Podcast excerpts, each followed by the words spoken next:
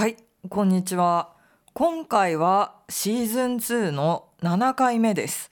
今日は大学のレポートを一つ終えました。だんだん書き方が分かってきましたが、難しいです。毎年いちがつは日本語の生徒さんが増えます。私の授業でも新しい生徒さんが増えています。いつもありがとうございます。いちがつは新しい目標を立てて、新しい習慣を始める人が多いですね。最近外に出ていなかったので、今日は出かけることにしました。出かけるほどの用事がなかったので、オンラインで注文していた商品をわざわざキャンセルして取りに行くことにしました。わざわざはしなくてもいいことをするときに使います。いい意味でも悪い意味でも使います。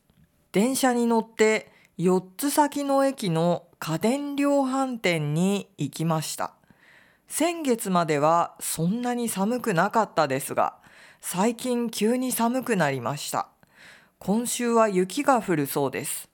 先月のうちにコートをクリーニングに出しておいてよかったです。家電量販店でコンタクトレンズを買ったらせんえんぐらいのポイントがたまりました。日本の家電量販店ではよくポイントがもらえます。この店のポイントは買った金額の じゅっパーセント です。例えばせんえんの買い物をするとひゃくえんのポイントがもらえます。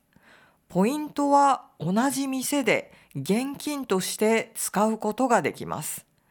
違う店では使えません。私はこのポイントを使って筋トレ用のアンクルウェイトを買い替えることにしました。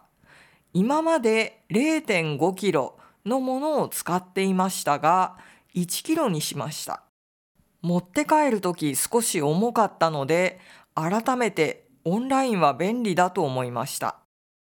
大学のレポートを書き終わったばかりですが、すぐに新しいレポートを書かなければいけません。教育に関する本をたくさん読みます。日本語のレッスンの教材も少しずつアップデートしています。はい、じゃあ今日はこんな感じで終わりたいと思います。